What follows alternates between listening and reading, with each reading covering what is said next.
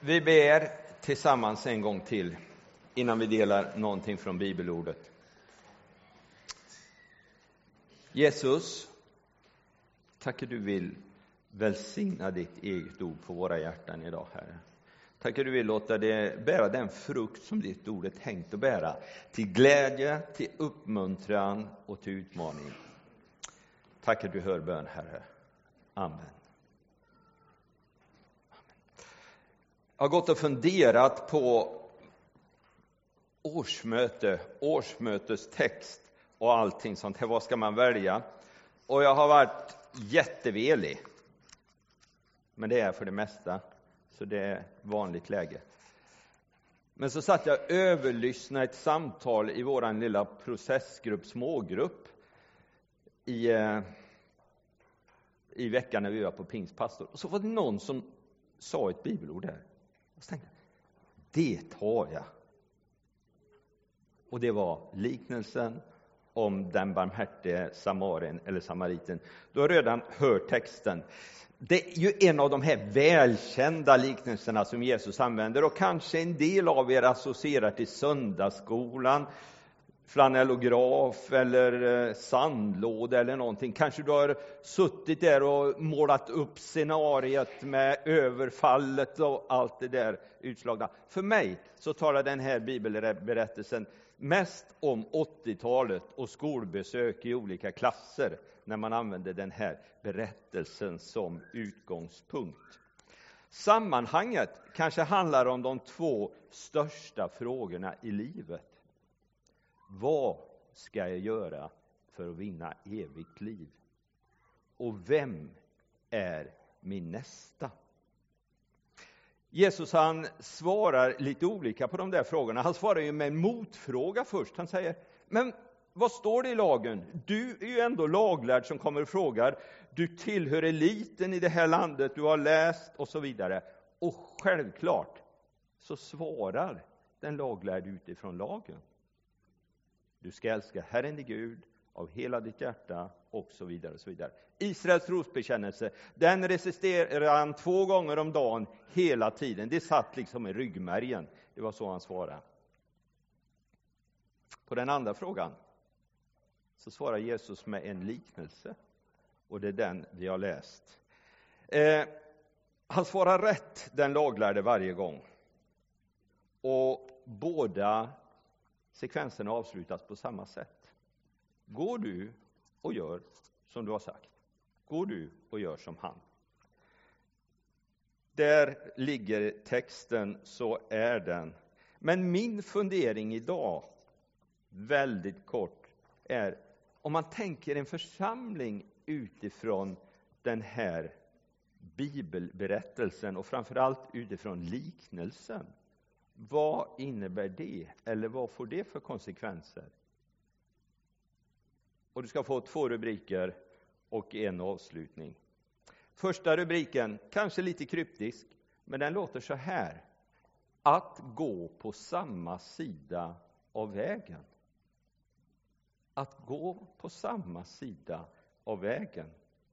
En präst råkade komma förbi samma väg. Och när han såg mannen vek han åt sidan och gick förbi. På samma sätt med en levit som kom till platsen. När han såg honom vek han åt sidan och gick förbi.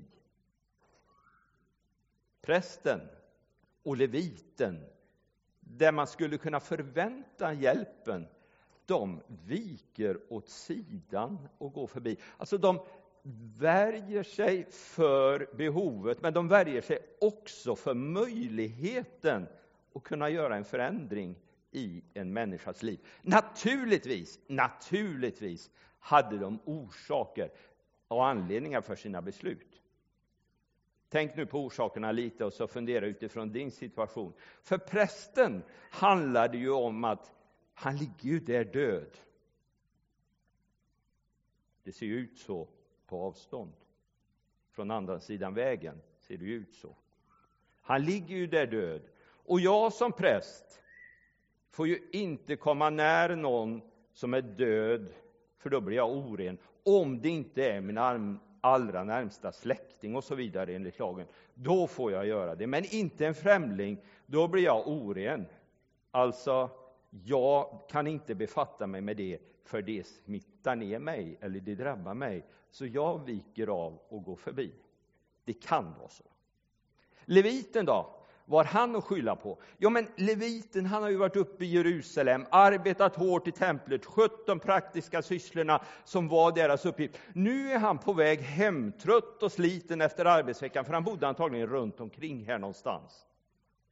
Ja, men alltså, jag är ju så slut. Man måste ju tänka på sig själv först, så man inte bränner all energi på andra. Och så går han.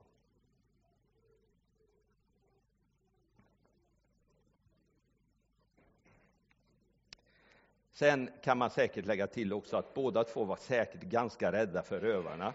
Det är ju känd mark, det är bra terräng för rövare eller överfall eller vad du vill kalla det. Terräng och allt talar för det. Men för att möta behovet så behöver man gå på samma sida av vägen som behovet finns och inte vika över till andra sidan. Hur ser behovet ut för mig? Hur ser behovet ut för dig? Eller människor? Ja, det beror ju på var vi är i livet och på vilken väg vi går. Det vore fel att räkna upp tio behov och säga här är de stora. Jag kommer med några på slutet. För det beror på var i livet du är. Men jag är säker på att du och jag egentligen varje dag ställs inför samma situation som leviten, prästen och samarien. Jag ska bara illustrera. Jag har varit på pingstpastor. Ja, gamla predikantveckan som det hette förr. Nu heter det pingstpastor. Lite uppfräschat, lite annat stuk och lite andra lokaler. Samma tanke och innebörd. Eh, haft en otroligt härlig vecka, eller onsdag, torsdag. Fantastisk undervisning. Träffat så många underbara människor som jag har fått sitta och prata med. Jag har prioriterat det och jag har valt bort vissa och valt andra. Det kan man göra i min ålder. Eh, gamla ungdomar som man har haft och så vidare, som nu är pastorer, de prioriterar man, eller gamla medarbetare, och så struntar man i de andra. Så sitter jag där i ett samtal med två som jag känner lite grann sådär, ganska bra, men inte riktigt sådär djupt. Och vi sitter och pratar runt om en plats då där de två bor och som jag känner till och sådär så lämnar den ena personen. Och kvar sitter jag med den andra. Och då har jag chans att välja vilken sida av vägen ska jag gå. Jag märker att personen börjar berätta om saker och ting som jag kan konturerna på lite grann, men inte djupet. Ska jag fortsätta gå på den sidan? Eller ska jag med en liten enkel fråga glida förväg och gå på andra sidan vägen? Jag väljer att stanna på samma sida vägen som den här personen är och får en hel berättelse på en timme ungefär om hur ett liv totalt har kraschat och blivit förändrat. För att få den berättelsen var jag tvungen att stanna på samma sida av vägen. Det var punkt nummer ett.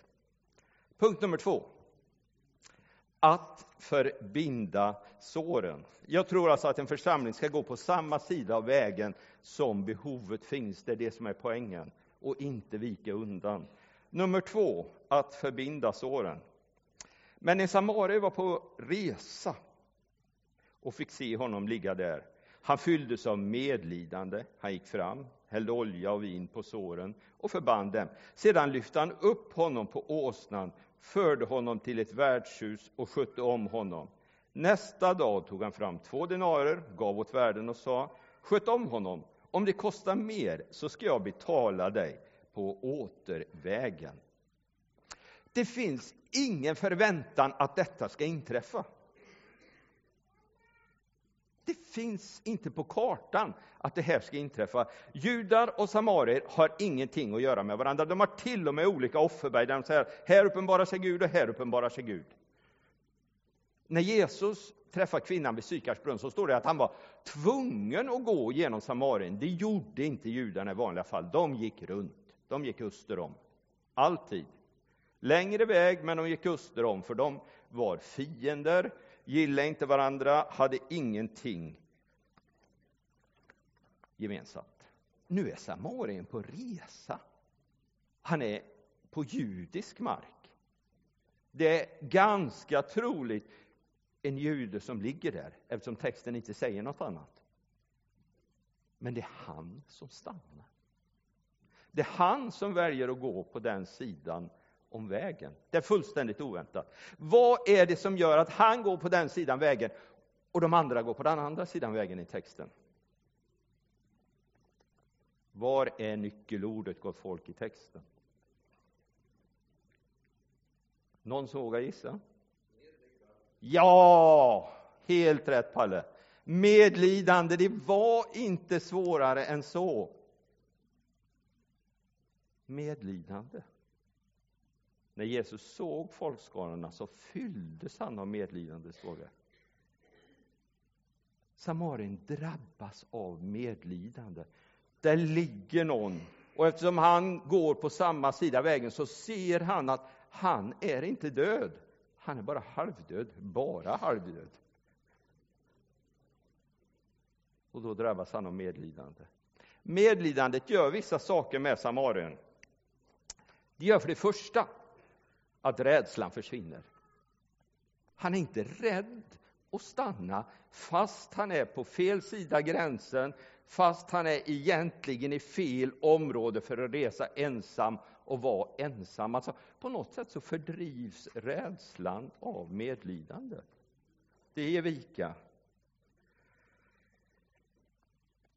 Den medlidandet suddar ut de etniska gränserna, rasgränserna, fiendegränser, statusgränser eller vad du vill säga. Medlidandet suddar ut dem och han stannade.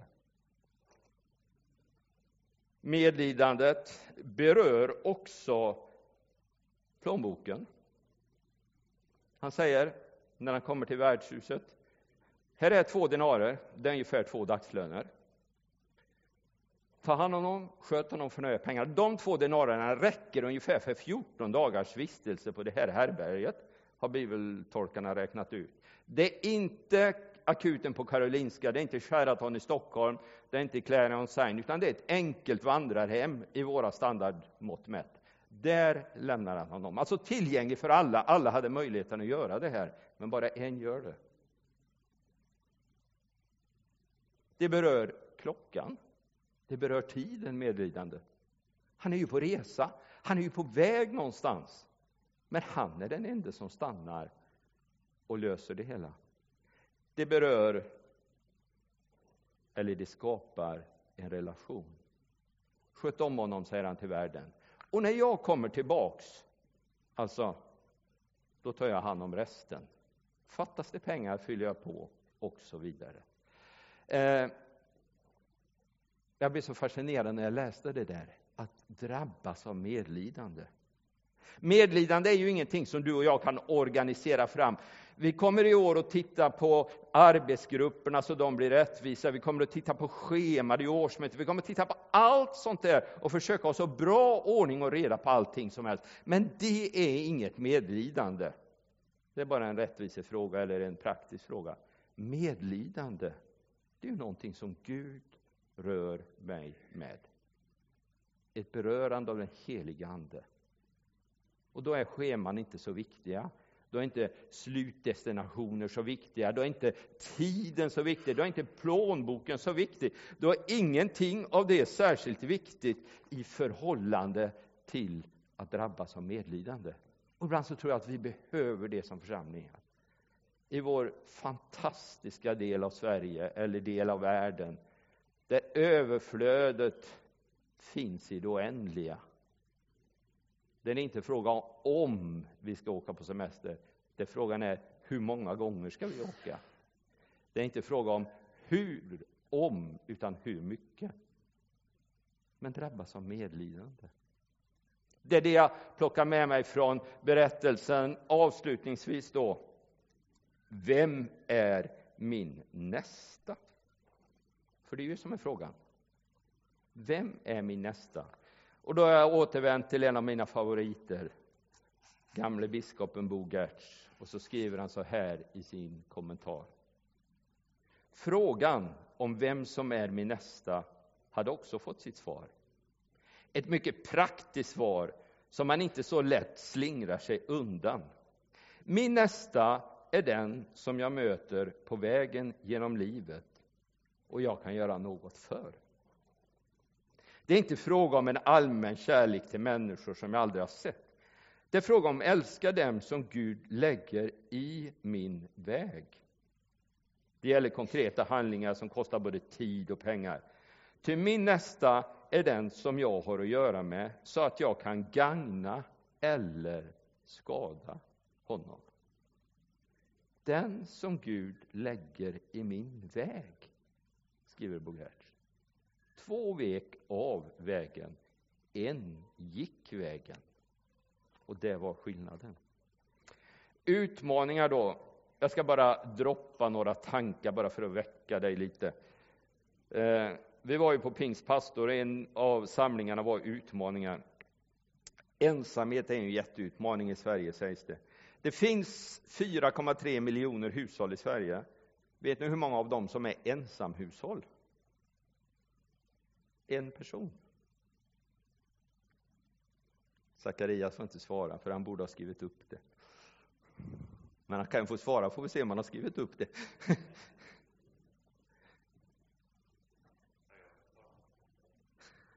Han passar. 1,7 miljoner ensamhushåll av 4,3. Det är en jätteutmaning. Det fanns andra utmaningar, naturligtvis som missbruk och så vidare. Det beräknas att det finns mellan 450 och 500 000 alkoholmissbrukare i Sverige. Vet du hur många det finns som är riskmissbrukare, alltså som ligger på gränsen?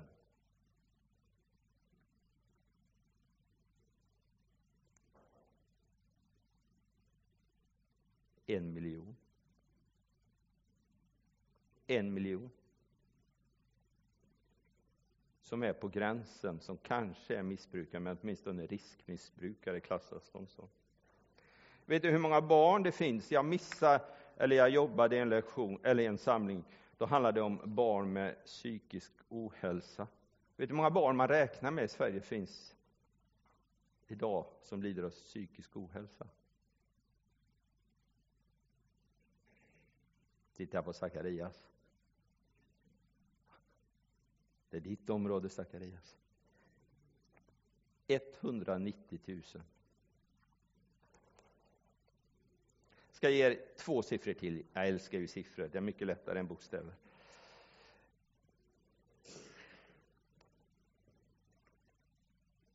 Tre procent av alla missionärer, det handlar om de onådda folken nu, tre procent av alla missionärer arbetar med att nå 29 procent av jordens befolkning som inte har hört evangeliet. 3 procent av missionärerna använder, arbetar med en tredjedel av jordens befolkning som inte har hört evangeliet.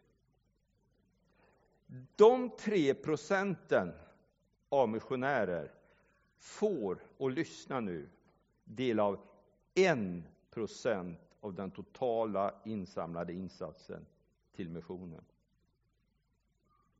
3 procent ska försöka möta 29 procents behov med 1 procent av pengarna.